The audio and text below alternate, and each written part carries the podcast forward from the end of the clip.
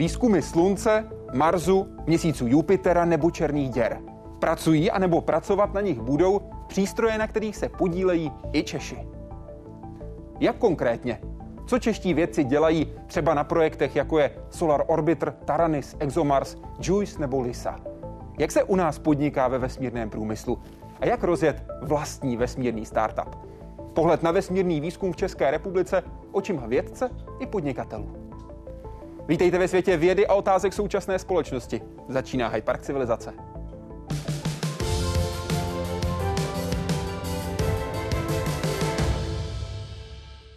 A naším dnešním prvním hostem je doktor Jiří Svoboda, vědecký pracovník Astronomického ústavu Akademie věd, koordinátor programu Vesmír pro lidstvo strategie AV21. Děkuji, že jste s námi. Dobrý večer. Dobrý večer, děkuji za pozvání. Češi a vesmírný výzkum. Jak si vedeme v posledních letech? No já si myslím, že v posledních letech si vedeme velmi dobře. A je to díky tomu, že již slavíme 12 let v Evropské kosmické agentuře a ta nás vlastně dostává do velmi zajímavých mezinárodních projektů. Dá se říct, že jdeme nahoru? Určitě, jednoznačně, určitě. Čeho si na nás nejvíc cení zahraniční partneři? V čem je síla českých vědců, českých podnikatelů ve vesmírném biznesu? Tak samozřejmě ten eh, vstup České republiky do Evropské kosmické agentury je velice důležitý jak pro nás, tak i pro naše partnery, protože přinášíme další know-how nebo přinášíme další technologie a hlavně je to tedy opravdu spolupráce mezinárodní mezi evropskými zeměmi i Českou republikou a je to užitečné jak pro ně, tak hlavně zejména pro nás. A Česká republika je zapojená do některých z těch i vůbec největších vesmírných projektů. And lift off of our solar orbiter Zatím nejviditelnější mise Evropské kosmické agentury s českou účastí. Z deseti přístrojů mise Solar Orbiter, která v únoru odstartovala ke Slunci, jsou čtyři české výroby. I díky nim máme se přinést zcela nové poznatky o naší hvězdě. Hopefully you will be able to understand more um, the sun and how it impacts uh, the earth, our weather here. Sonda bude slunce pozorovat z rekordně malé vzdálenosti, zhruba 77 milionů kilometrů. A už při prvním přiblížení poslala velmi detailní snímky a na nich vědci objevili něco, co pojmenovali táboráky. Což je dané vlastně daleko vyšším rozlišení těch přístrojů, které na Solarbitru jsou, takže proto jsme mohli objevit nové věci, které potenciálně mají vliv i na nás, protože eh, vlivy od slunce se šíří jako takzvané kosmické počasí směrem na Zemi a my to tady potom můžeme pocítit různými způsoby. Na opačnou stranu, tedy do hlubin sluneční soustavy, má zhruba za rok a půl odstartovat sonda JUICE. Její cíl budou ledové měsíce Jupiteru, Europa, Kalisto a Ganymed. U nich vědci předpokládají oceán tekuté vody pod zmrzlým povrchem. Kde potenciálně může přežít eh, pozemský život. Českým podílem na misi JUICE pak bude tento přístroj z Ústavu fyziky atmosféry. Ten zpracovává údaje o naměřených elektromagnetických vlnách. Připojuje se k palubnímu počítači a tímto konektorem přichází signál z elektrických čidel. Tímto konektorem přichází signál z magnetických cílech. Je to vlnový přístroj, který tak trošku navazuje na tu tradici Magionu tady. Vedle Jupiteru zamíří český přístroj i na Mars, a to s evropsko-ruskou misí ExoMars, která má na rudé planetě vysadit robotické vozítko. Čeští vědci připravují radiopřijímač a anténu na přistávací platformu. Původně měla mise startovat už letos v létě, ale odložila se o dva roky. Why 2022? So, because of celestial mechanics means that we can only launch to Mars approximately every 26 months. Ve vzdálenější budoucnosti jsou tu ještě dva další projekty. Athena a Lisa. Ten první by měl odstartovat v roce 2031 a půjde o rentgenovou vesmírnou observatoř. Ten druhý v roce 2034 s cílem měřit gravitační vlny. A už v úterý pak odstartuje i čistě francouzská sonda Taranis. Ta bude sledovat aktivitu bouřkových mračen ze 700 kilometrové výšky a i na ní mají čeští věci svůj přístroj. Jaroslav Zoula, Česká televize. Právě Taranis má vynést raketa Vega z Kuru, tedy kosmodromu Kuru, ve francouzské Gvineji. A to konkrétně 17. listopadu, brzo ráno českého času, zhruba v půl třetí ráno. Tohle bude oslava 17. listopadu? Určitě. Kolegové na Ústavu fyziky atmosféry i na Matematicko-fyzikální fakultě budou mít letos dva důvody k oslavám. Francouzská Gvajana, omlouvám se, Gvineu, hodil jsem to, kam bych neměl přihazovat. Zůstaňme ve francouzské Gvajáně na kosmodromu Kuru, kde se ale poměrně často odkládají ty starty. Vypadá to teď dobře z hlediska i toho počasí, které je teď předpovídáno?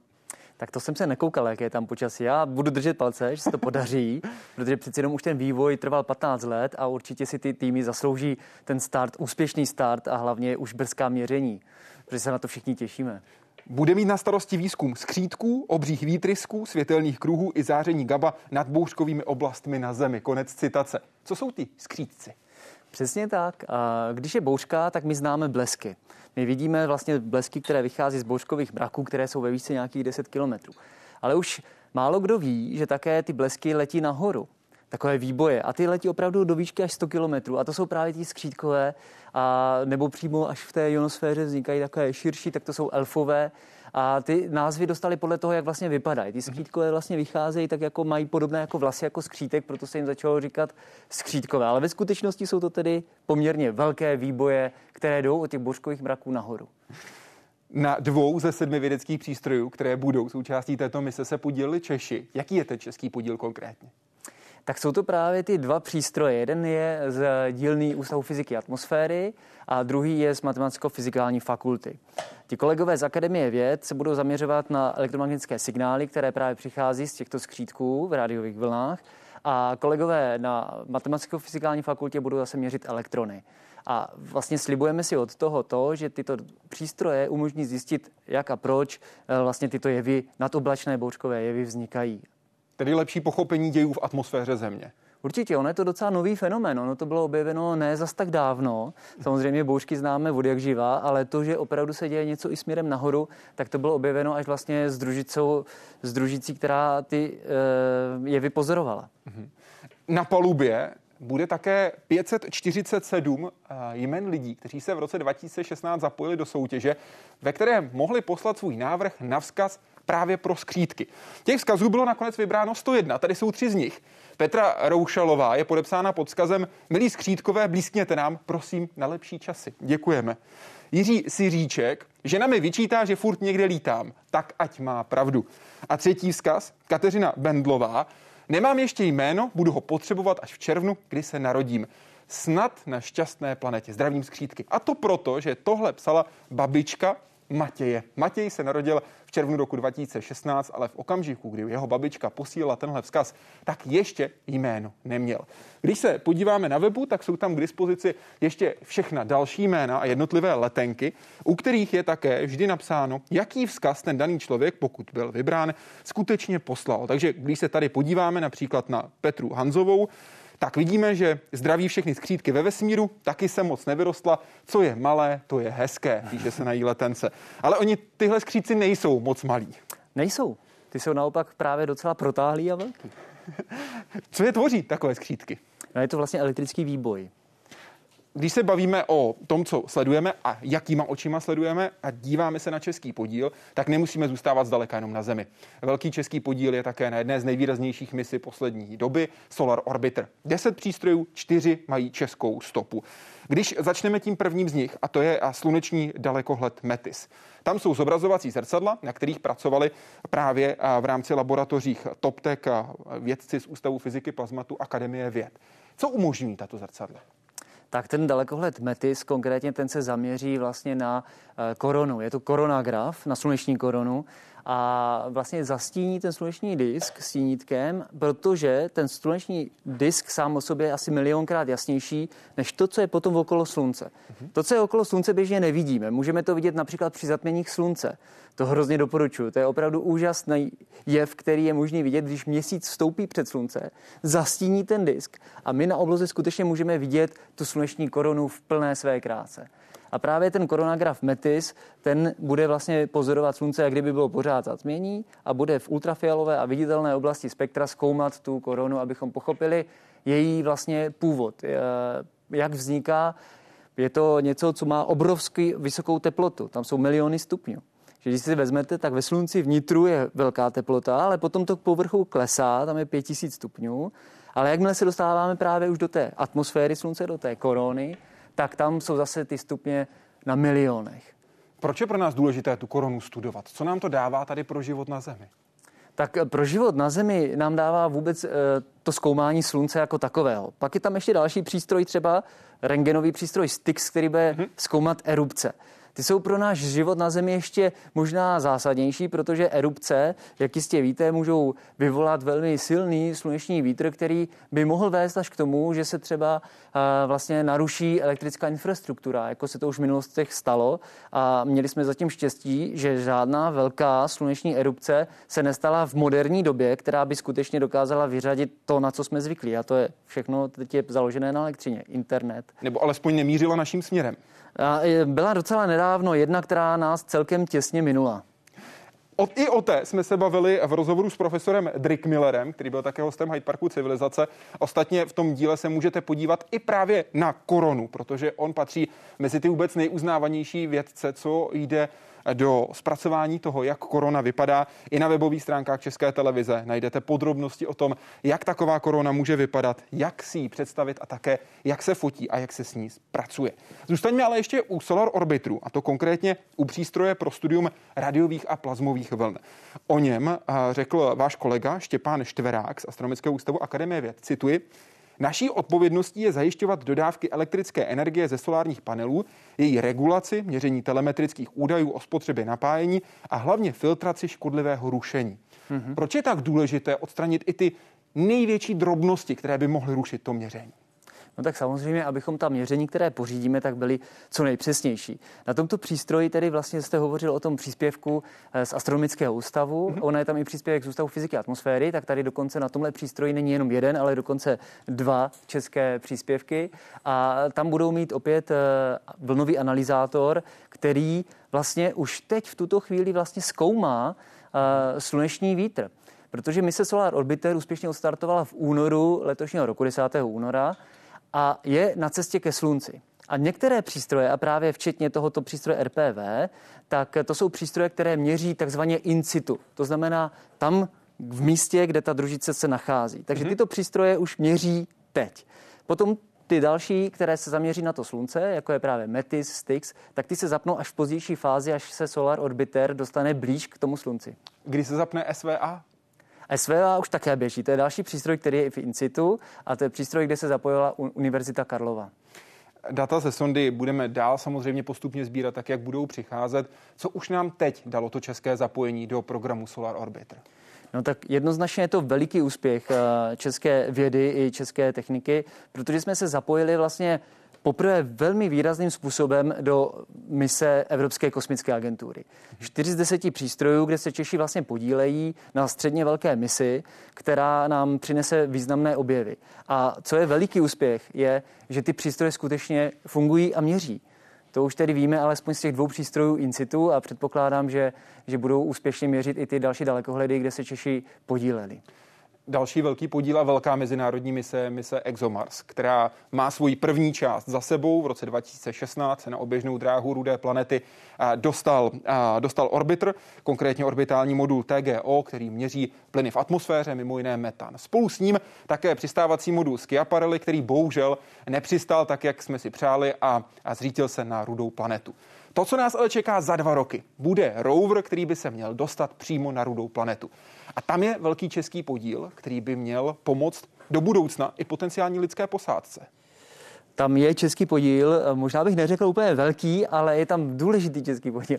Je tam, je tam přístroj, který bude měřit zajímavou věc. Je to opět od kolegů z Ústavu fyziky atmosféry, a které, kteří zkoumají uh, vlny, jednak v naší atmosféře, ale také v atmosférách, magnetosférách jiných planet. Mm-hmm. A stejně jak jsme se hovořili o tom, o té misi Taranis, s tím, jak se zkoumají pořádně ty bouřky, tak my nevíme, jestli třeba na Marsu také se bouřky nemohou vyskytovat. Víme, že se tam občas vytvoří prachové bouře. To už se pozorovalo. Mm-hmm. A jestli v těch prachových bouřích mohou se vyskytovat výboje nebo ne, tak to je potenciál, který může objevit právě český přístroj, který bude na platformě této mise ExoMars což by nám mělo tedy lépe pochopit podmínky na rudé planetě a případně tedy i připravit to, jak má vypadat mise s lidskou posádkou. Určitě ano, protože vlastně pokud bychom zjistili, že jsou tam e, výboje elektrické, tak je potřeba s tím počítat v případě i přistání na Marsu. Pojďme ještě dál. Pojďme ještě dál do sluneční soustavy a to konkrétně na měsíce Jupitera, tedy konkrétně Jupiter Icy Moons Explorer, neboli JUICE, tedy průzkum měsíců Jupitera. Plánovaný start v roce 2022, plánovaný přílet k Jupiteru v roce 2030. Kudy a jak? Jak bude fungovat matematika tohoto letu?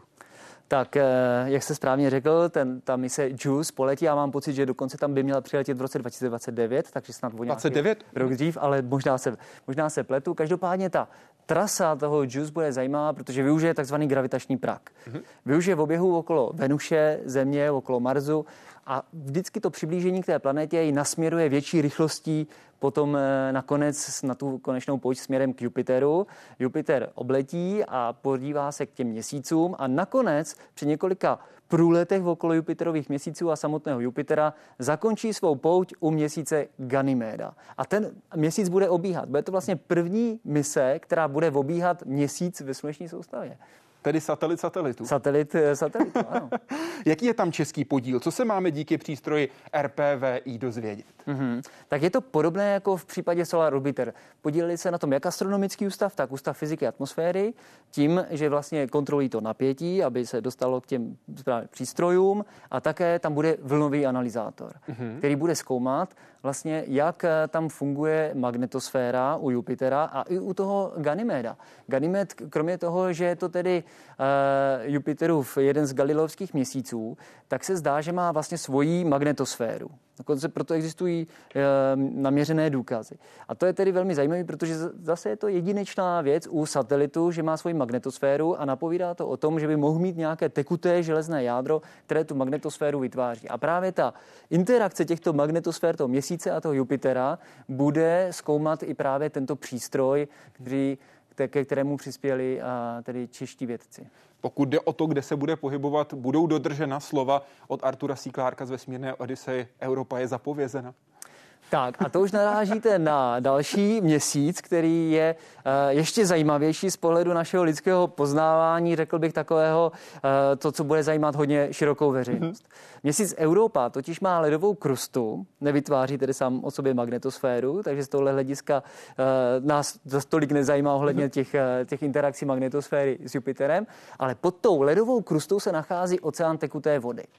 A proto mise JUICE bude mít jeden z těch hlavních úkolů zkoumat, jak je tam vlastně ten ledový oceán, jak je velký, jak je mohutný a jestli by tam mohly existovat vlastně podmínky teoreticky možné pro život. A tady už narážíte právě na to, že Evropa je vlastně jednou z těch míst ve sluneční soustavě, kde by teoreticky se život mohl rozvinout. Mm-hmm. Plánovaná mise Evropské kosmické agentury, která by mohla odpovědět mimo jiné na otázku, jak vznikly černé díry, jaká je jejich evoluce, nebo jak vznikly kupy galaxií, tedy obrovské objekty ve vesmíru, který vidíme, se bude jmenovat Aténa.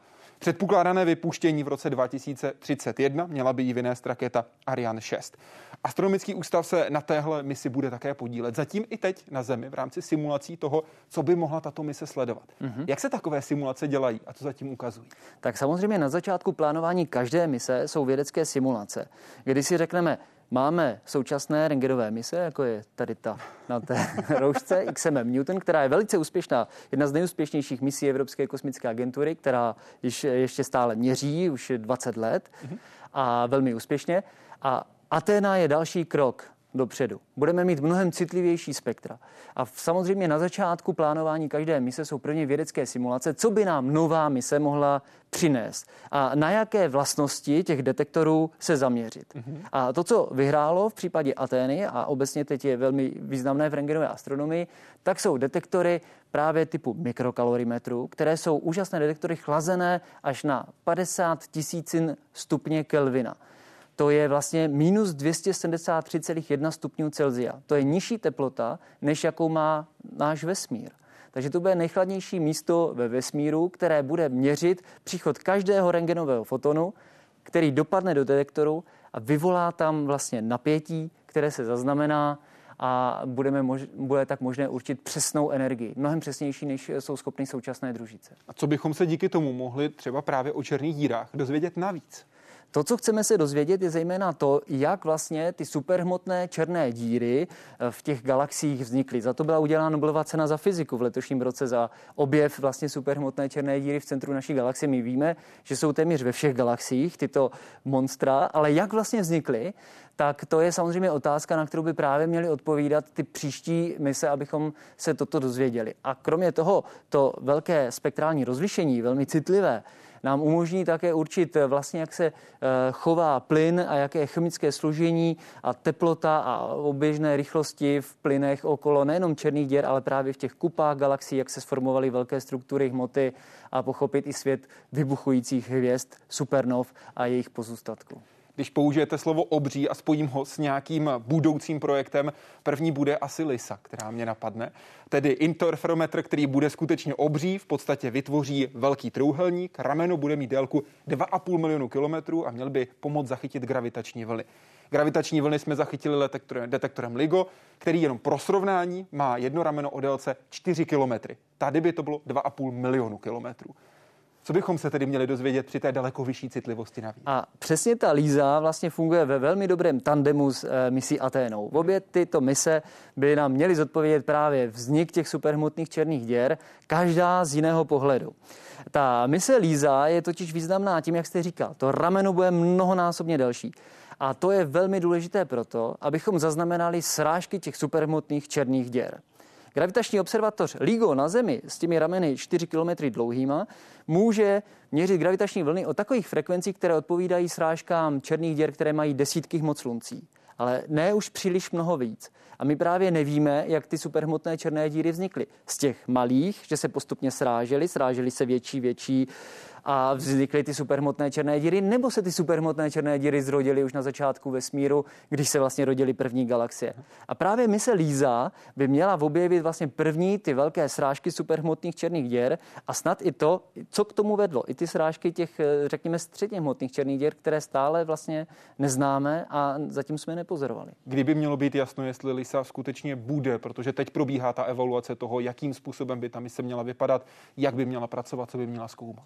Tak eh, misa Líza je ve své studijní fázi, ale každopádně už měla svého předchůdce Líza Pathfinder a ta Líza Pathfinder skončila na očekávání úspěšně.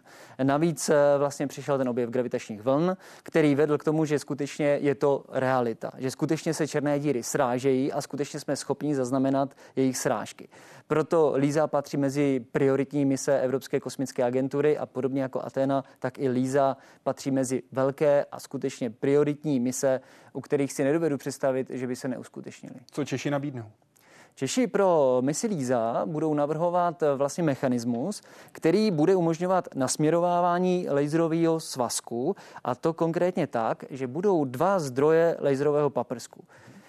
Proč dva zdroje? Co kdyby se jeden pokazil? Samozřejmě, to je první, co nás napadne. A druhá věc je, že možná jeden zdroj bude lepší, když se využije, než ten druhý, protože si představte, že na tu vzdálenost 2,5 milionu kilometrů se musíte laserovým svazkem trefit do toho druhého modulu. Mm-hmm. A to samozřejmě vyžaduje opravdu velmi přesné namíření toho laserového svazku. I tak, když to bude ten nejvíc kolimovaný svazek, tak stejně bude mít kilometr v průměru. Takže my zaznamenáme na tom druhém konci jenom část, ale je důležitý, aby to zaznamenání bylo opravdu významný. Musí to být co nejpřesnější střelba. Musí to být co nejpřesnější střelba, přesně tak. Nejsou to samozřejmě zdaleka jediné projekty, na kterých se podílejí Češi, ale i pro ty další je důležité sehnat finance. Drony, družice a nebo komponenty nosných raket. A také technologie zdaleka nejen pro vesmír, ale s řadou pozemských využití. To jsou projekty, které už podpořil podnikatelský inkubátor Evropské kosmické agentury. Jeho české pobočky fungují od roku 2016 v Praze a od roku 2018 v Brně. My jsme doposud inkubovali 31 startupů, z toho 11 z nich už má nějakým způsobem investora a celkový objem investic je 8,75 milionů euro. Klíčové je, aby projekty měly nějaké napojení na vesmír, třeba využívat satelitní data.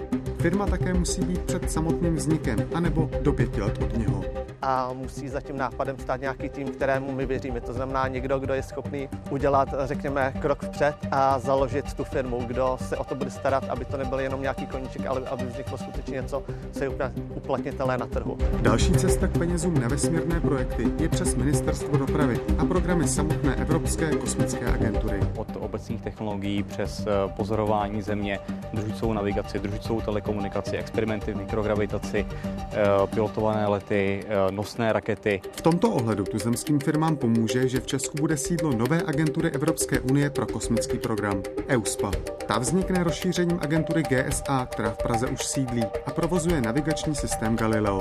Díky její větší agendě se na Česko zaměří víc firm s vesmírnými projekty. Pokud budou chtít eh, se intenzivněji podílet na kosmickém programu EU, eh, tak bude potřeba, aby si zde eh, založili nějakou malou kancelář a to opět pomůže kontaktu českých firm, českých vědců s těmito společnostmi. Takže nejen družicová navigace nebo satelitní sledování Země, ale i pozorování blízkého okolí Země a program pro družicovou komunikaci. A navíc bezpečnostní aplikace a také rozvoj komerčních aplikací všech těchto systémů.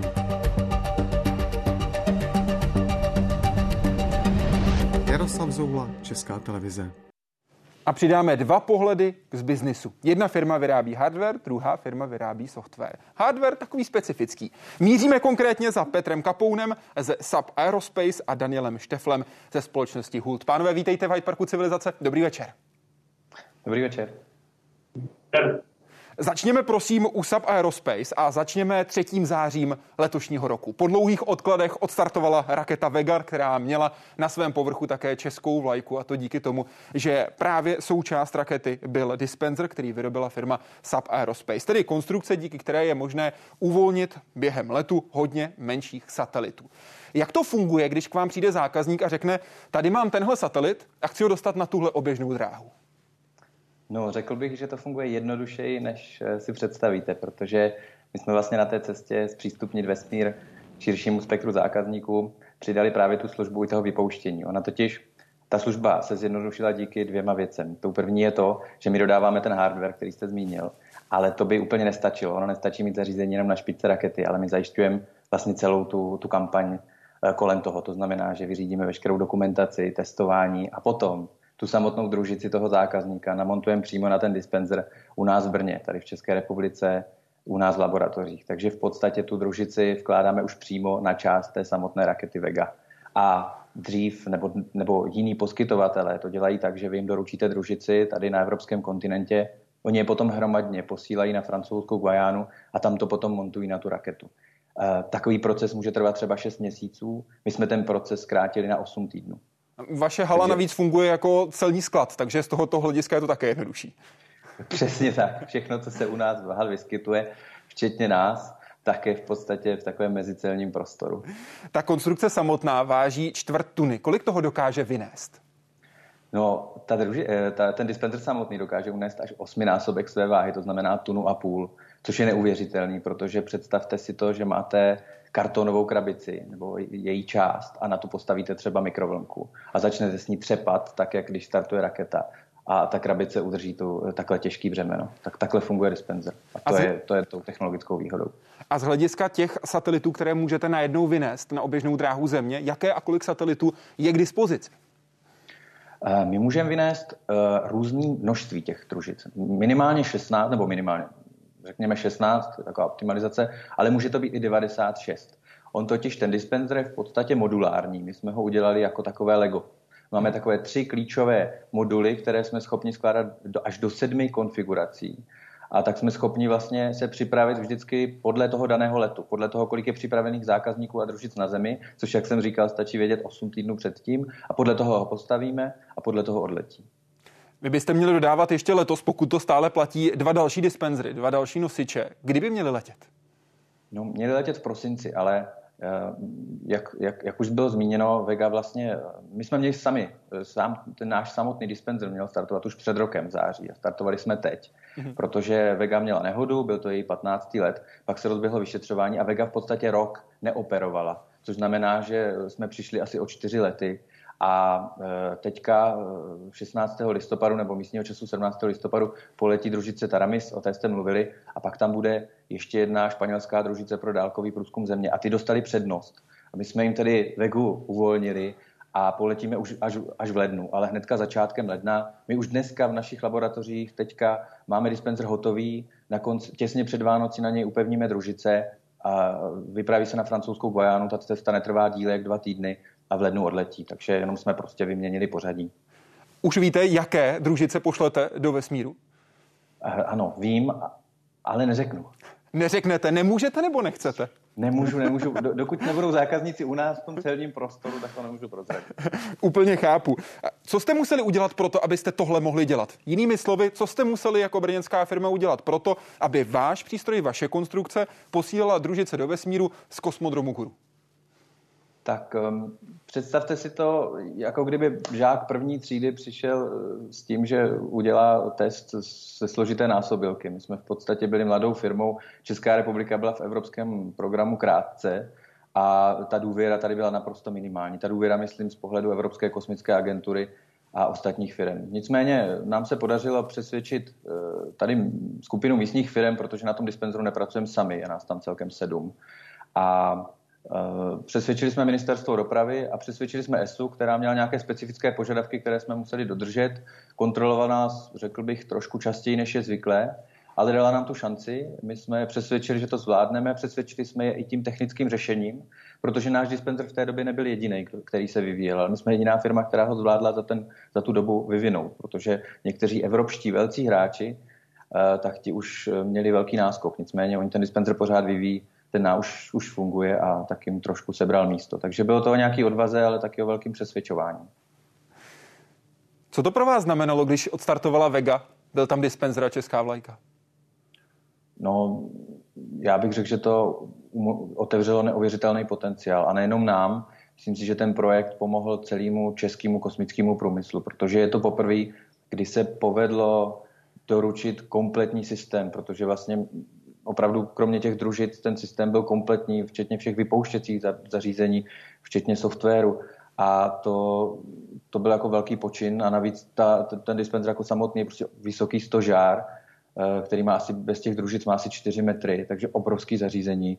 A myslím si, že teď ta, to přesvědčování na těch ostatních větších misí, do kterých jsme se buď zapojili, nebo se chystáme zapojit, bude mnohem jednodušší, protože není žádný stát ani žádná firma v ESE, která by nevěděla o tomto počinu České republiky. Tudíž si myslím, že dneska už všechny ty vyjednávání nebudou začínat o tom, aby jsme je přesvědčovali, že na to máme, ale aby jsme se spíš domluvili, co si uděláme my v Česku a co necháme jiným státům.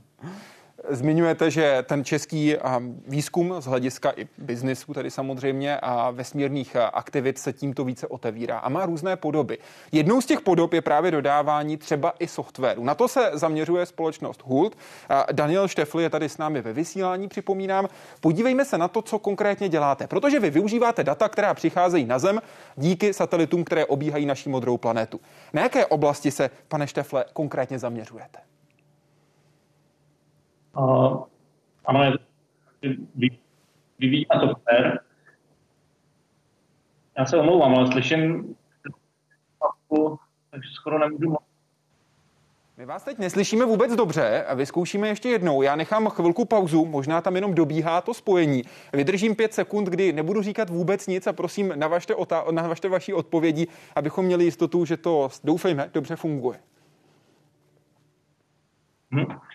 Ano, tak jak jste říkal, tak vyvíjíme software a ten software buď může zpracovávat družicová data na Zemi, tak jak jste zmiňoval, ale většinu softwaru, který děláme, tak eh, létá na družicí a buď mimo řídí tu družici nebo, nebo některý z asistentů, nebo zpracovává data na družici. Jaká to můžou být data například? Pokud data tedy můžou být různého typu, takže pokud vezmeme první takovou zakázku, kterou jsme vyhráli v České republice před pěti lety. To byl metod SG, tedy metod druhé generace. A my jsme programovali software pro instrument zvaný skatonometr. Tento instrument měří rychlost větru. A takže asi dovedete představit, že rychlost větru se používá především možná výhradně pro předpověď Zaměřme se ještě na jednu konkrétní věc a to je prosím záložní software pro rover mise ExoMars. Jaký tam má být váš podíl, jak by tenhle software měl v praxi, pokud na něj dojde, pracovat? To je asi jediný software, který nechceme, aby kdy spustil. Protože ExoMars má svůj vlastní řízení. Všechno bude hladce, tak ten software všechno probíhat tak, jak má. případě, že tento software selže, tak teprve nastartuje náš spolehlivý software, který bude řešit problémy, které nastaly. Takže nikdo nechce, aby se náš software na ExoMars hru spustil. Ten by případně ale měl zajistit, že se budou kontrolovat případné chyby, že mise může pokračovat dál, že bude tak jednoduchý, aby se na něm už nemělo co pokazit. Uh, ano, nejenom, nejenom tak jednoduchý, ale i tak aby schopen uh, vypídat a zotavit ze všech možných chyb, které mohou nastat, což samozřejmě ty tak vážné misy triviální a ten, ten, ten má ten nejenom tak jednoduchý, ale také tak spolehlivý. To bylo to slovo, které nám vypadlo v tom spojení, které nás trochu zlobí. Pokusíme se ho napravit, abyste slyšeli co možná nejlépe a rozuměli doslova každému slovu. Zůstaňme ještě u budoucích misí, protože my jsme, pane Kapoune, hovořili o tom, co vás ještě čeká. A zmiňoval jste, že jsou další mise, do kterých se zapojíte. Mimo jiné do plánované mise Evropské kosmické agentury, která se jmenuje PLATO, Planetary Transit and Oscillation of Stars. Jinými slovy, mise, která by měla hledat exoplanety, planety mimo sluneční soustavu, ideálně ty, které jsou podobné Zemi. Jaká by měla být ta česká část na této misi? Ta česká část, do které jsme se zapojili, která nám byla svěřena, tak se jmenuje servisní modul. V podstatě každá družice, nebo plato je tedy sonda, se skládá z takových dvou hlavních modulů. Ten první je takzvaný payload modul, který nese náklad. V případě plata jsou to tři desítky kamer, které právě budou zajišťovat to zkoumání. A pak se k tomu přidává servisní modul, což je v podstatě modul, který nese úplně všechno ostatní. To znamená veškerou elektroniku, řídící počítač, baterie, solární panely. To znamená, že bez toho servisního modulu eh, by to nešlo. Je to v podstatě takový motor celého toho systému. Jak daleko už jste se dostali? Uh, my, jsme, my tento měsíc končíme uh, takový první milník, asi velký v tomto projektu, a ten je společný pro, pro všechny firmy, které jsou do něho zapojeny v takovém tom hlavním konzorciu a to je milník, který se jmenuje Preliminary Design Review, neboli my máme, nechci říct preliminary, máme už celkem detailní design, nicméně takový milník, eh, kde se budeme potkávat eh, v tom konzorciu firm, které Plato vyvíjí a tím myslím i ten hlavní modul a budeme porovnávat to, jestli všechno dohromady pasuje, jestli ta kompozice je správná.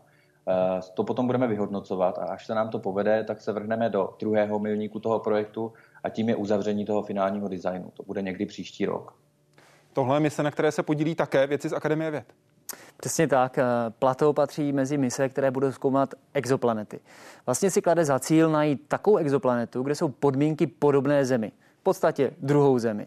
Tak, aby tam mohla být tekutá voda, aby tam byla taková přijatá, přijatelná teplota, aby se ta planeta nacházela v obyvatelné zóně. My totiž eh, vlastně známe už několik tisíc eh, exoplanet, ale ne všechny samozřejmě jsou Zemi podobné. Ty, které se objevily první, tak to jsou vlastně exoplanety, které mají velikost Jupitera a jsou blízko té hvězdy. A objevily se tak, že přecházely před hvězdou, takže způsobilo to pokles jasnosti, anebo že vlastně s tou hvězdou gravitačně hýbaly. Proto právě ty těžké planety. Současné mise už se zaměřují víc na ty planety, které jsou podobné Zemi. A další misí, kterou plánuje Evropská kosmická agentura, kde je také české zapojení, zapojení z Akademie věd, tak je mise Ariel. Mm-hmm. Ta bude zkoumat atmosféry těch exoplanet abychom vlastně zjistili, jak moc jedinečná je atmosféra na naší planetě Zemi mm-hmm. a jestli se mohou také na těchto exoplanetách nacházet atmosféry, které by také mohly být příhodné třeba právě pro, pro život na těchto planetách. Tedy odhadnout, jak to může vypadat na planetě díky tomu, že pochopíme, jaká je atmosféra. Přesně tak, mm-hmm. protože atmosféra je také důležitá. Pane Kapoune, tohle je jeden z těch příkladů, kde pracují jak soukromí a podnikatele, soukromé firmy, tak také akademická sféra. Zůstaňme teď obecně u České republiky a této spolupráci. Jak funguje, nefunguje? Co byste chtěl zlepšit? Já budu v tomhle asi trošku, budu proti proudu a budu hodně pozitivní. Já si myslím, že to funguje. Ono se to říká, že to nefunguje a kdo to vyzkouší, tak nabíde toho dojmu, že to nefunguje, ale ono to dává docela velký smysl, protože e, ta vědecká sféra nebo akademická prostě funguje jinak než my jako průmysl a je potřeba se to naučit. A, a aby se to člověk naučil, tak musí vytrvat. Ono, my jsme se spálili několikrát, my taky jsme nebyli úplně vhodným spolupracovníkem na některých misích, ale naučili jsme se to, protože jsme dělali chyby a protože došlo k nějakým nedorozuměním. A teď už si nedokážu představit, že, že by to byl problém. Takže já si myslím, že ten, ten klíč k tomu je v té vytrvalosti a v nějaké trpělivosti, ne o tom, že by ta spolupráce nešla nebo nemohla fungovat. Podobnou otázku mířím také na a, pana Štefla, který je s námi po telefonu ve spojení. Vaše zkušenost spolupráce soukromého podnikatele, soukromého biznisu s těmi, kteří jsou v akademické sféře. Dobrá, špatná, co zlepšit? Já jsem teď nezachytil na začátek, jestli, jestli to bylo na mě, ale pokud ano, ano tak uh, samozřejmě spolupráce mezi průmyslem a uh, výzkumnými organizacemi tak je uh, naprosto zásadní nejenom, nejenom ve vědeckých misích, ale i v průmyslových, protože chceme vyvíjet nové technologie. A v České republice se asi tu spolupráci zatím učíme a s některými institucemi se navazuje velmi dobře. Můžu zmínit třeba projekt, který, na kterém pracujeme se Západočeskou univerzitou, konkrétně s fakultou elektrotechnickou, kdy budujeme infrastrukturu pro řízení malých družic. Dalo by se to nazvat úbrem pro nanodružice. Co byste, pane Štefle, potřebovali změnit od státu? Stát se snaží spolupráci mezi, mezi výzkumem a průmyslem podporovat. Dokonce, dokonce tomu teď odpovídají například takzvané ambiciozní mise, které byly vypsány jako projekt ESA, takže ministerstvo, ministerstvo dopravy velmi směřuje k tomu, nebo usiluje o to, aby průmysl i akademie spolupracovali, takže tak, jak je to nastavené teď, tak asi není potřeba nic měnit. Spokojenost tady. To je také vždycky dobrá zpráva. Dobré zprávy rádi slyšíme. Zvlášť vysílání Hyde Parku civilizace. Pane Kapoune, vaše zkušenost se státem, co byste chtěl změnit? Jedna věc, kdybyste mohl mávnout kouzelným proutkem, by byla jinak. Jaká by to byla?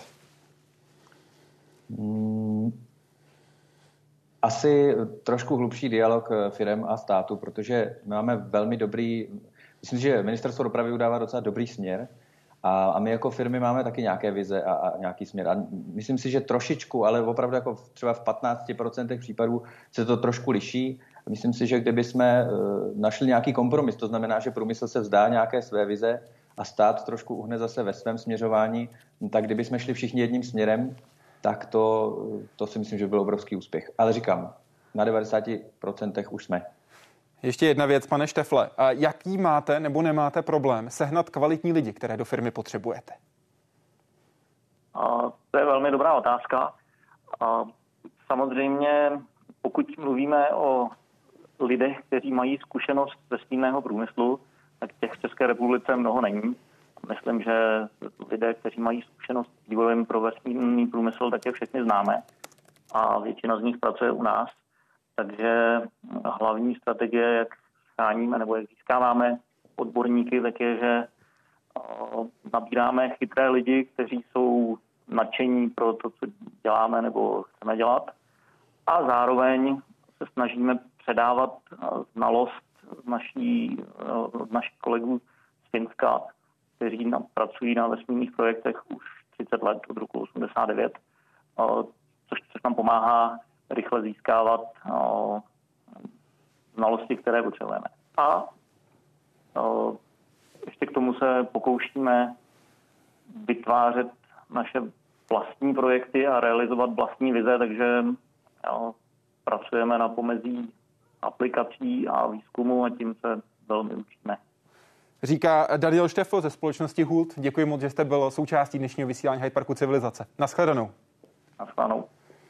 Pane Kapoune, nejlepší Čech, kterého jste dostal do svého týmu, jaké měl vlastnosti? Hmm, řekl bych, že byl odvážný. To je hlavní pro vesmírný výzkum?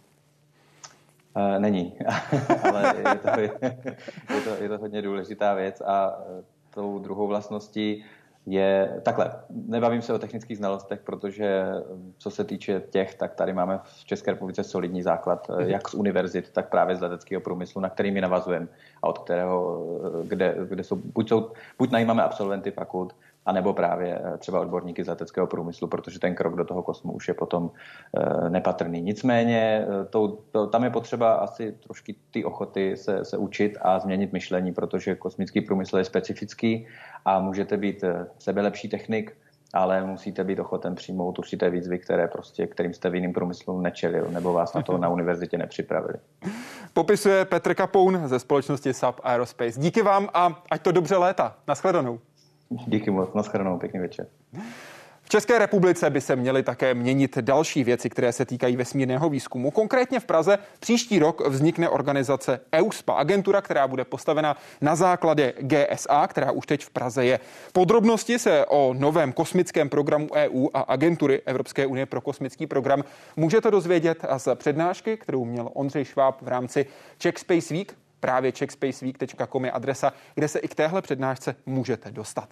I v rámci tohoto festivalu se mluvilo o celé řadě menších misí, které jsou ale také nesmírně důležité. Tady jsou některé z nich, ve kterých je velká česká stopa. Start z USATu číslo jedna. Po 14 letech první české družice vypuštěné na oběžnou dráhu. A taky prvního takzvaného CubeSatu, tedy satelitu tvořeného standardizovanými krychlemi s 10 cm stranami. Tři hodiny po vynesení potvrdil, že funguje a i když spolehlivost podobných satelitů nebývá vysoká, předčil původní očekávání a funguje dodnes. Když se vezme statistika eh, týmů, které pracovali eh, s CubeSaty, je to určitě méně než 50% eh, z těch CubeSatů, které, se, které fungovaly nějakou delší dobu. I díky úspěšnému fungování mohl vzniknout druhý vzlusat už je hotový a vyrazil do Spojených států. V prosinci by ho měla na oběžnou dráhu vynést raketa Falcon 9. Mechanické komponenty, veľmi veľa elektronických komponentov, tie samotné meracie systémy, senzory a podobne sú naozaj od českých firiem a musím povedať, že v Českej republike sa nachádza veľmi veľa kvalitných dodávateľov. Mezitím už ve vesmíru obíhá Lucky 7, první soukromá družice českého původu, kterou vynesla ruská raketa v roce 2019. Nahoře se nachází deska, na které jsou umístěné dvě UKV antény vytvořené vlastně z obyčejného metru a ve středu je GPS anténa a v rohu se nachází objektiv kamery. Právě ta zachytila a poslala zpět na Zem historicky první snímek z vesmíru českého původu. Mezi chystanými projekty pak jsou studentské satelity Plzeňské univerzity, Pilsen Cube 1 a 2 a taky CubeSat CS Cube. Jaroslav Zoula, Česká televize. Pane doktore, kromě toho čistě technického, jaký smysl mají tyto menší projekty? No, tak ty CubeSaty mají svou budoucnost a to je právě díky tomu, že je vlastně jednoduché, relativně jednoduché konstruovat a jsou to levné mise, které se dají dostat do vesmíru. Samozřejmě pro takové vědecké cíle, jako máme třeba s misí Aténou, kde opravdu potřebujeme ten mít skvělý detektor, tak tam potřebujeme i opravdu skvělou optiku a potom ta mise musí mít 10 metrů dílku, to se nedá nahradit. Ale ty CubeSaty mohou fungovat v konstelacích a díky právě těmto chytrým konstelacím uh, mohou uh, splňovat i zajímavé vědecké cíle.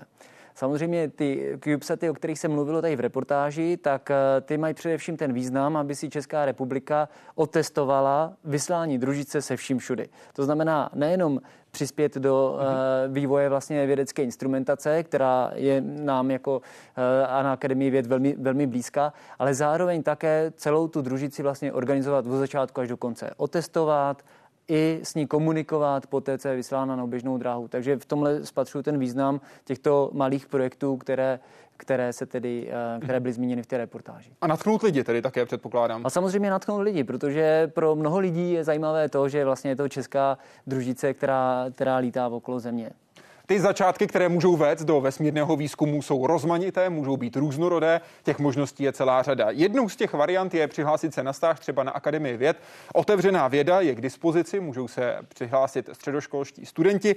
K dispozici jsou různé stáže, které můžou člověka přitáhnout, zaujmout, bavit a posunout ho směrem dál. Stejně tak je na webu vesmír pro to je projekt Akademie věd, který spadá pod strategii AV21, celá řada podrobností například o jednotlivých misích, na kterých se i čeští vědci podílejí.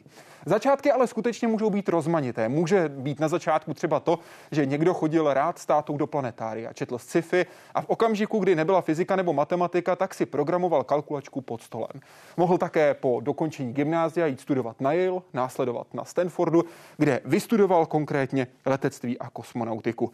Čtvrt roku mohl strávit na stáži v Evropské kosmické agentuře a zapojit se do soutěže, kterou vyhrál a hlavně se tam potkal s lidmi, se kterými založil vlastní startup.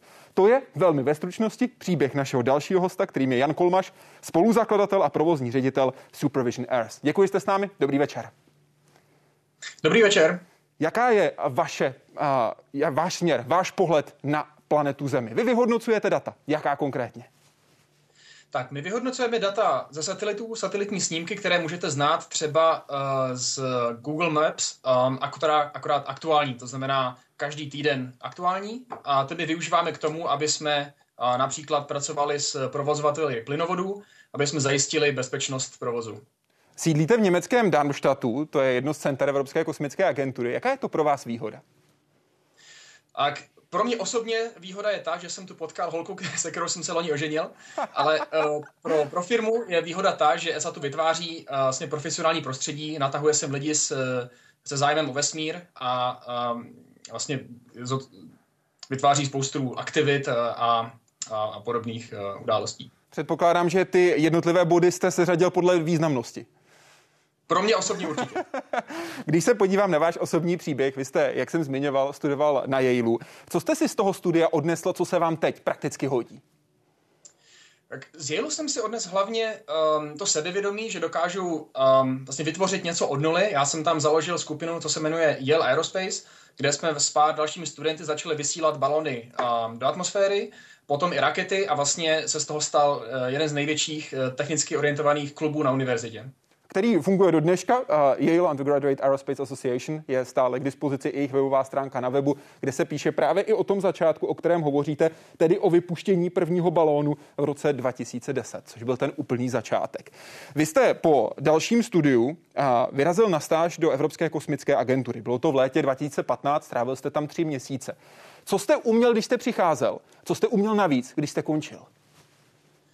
Navíc eh, těžko říct, myslím, že eh, asi nejužitečnější je takový soft skill, eh, vlastně umět se pustit do nového projektu a umět se s ním porvat a vlastně dokázat, že tohle člověk v různých oborech se dokáže naučit něco nového hrozně rychle, naskočit a být vlastně v týmu pomocí už od prvních dnů.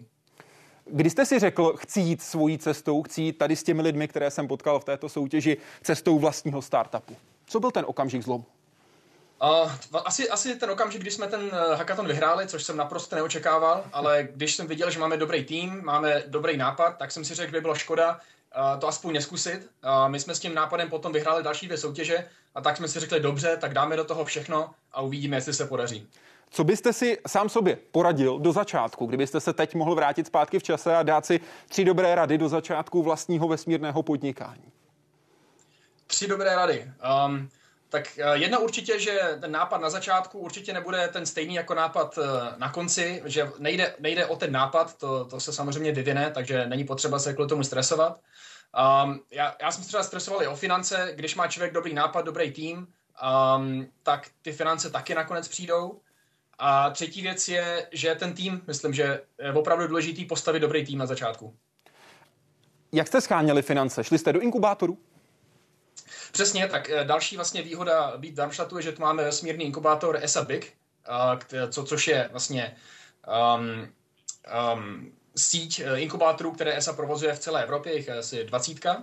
A my jsme se právě přihlásili do inkubátoru, dostali jsme se eh, do něj a získali jsme vlastně základní podporu, co se týče jak financí, tak mentoringu. ESA Business Incubator Center je jak v Praze, tak také v Brně. Základna je v obou dvou českých městech. Jsou tam možnosti pro začínající podnikatele právě v tomto oboru, právě v tomto směru. Pane Kolmaši, když se řekne vesmírný výzkum a někdo, kdo si říká, chtěl bych do toho jít, jaký musí být, aby mohl uspět z vaší zkušenosti? tak mít určitě trpělivost, protože výzkum a zvlášť ten vesmírný trvá dlouho uh, a například od uh, návrhu satelitu do toho, než ta mise vypustí a než začne uh, produkovat nějaké uh, vědecká data, tak to může trvat 10 let, někdy třeba i 20. Uh, takže určitě to chce pevné nervy.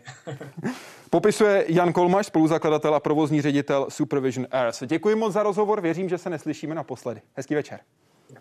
Dobrý večer. A Jan Kolmaš byl i spolu s Jiřím Svobodou hostem dnešního Hyde Parku Civilizace. Díky vám za to, příjemný večer. Děkuji, hezký večer. Příští týden tady bude Hyde Park Civilizace zas. Připomeneme tři čtvrtě století od začátku Norimberského tribunálu. Na viděnou.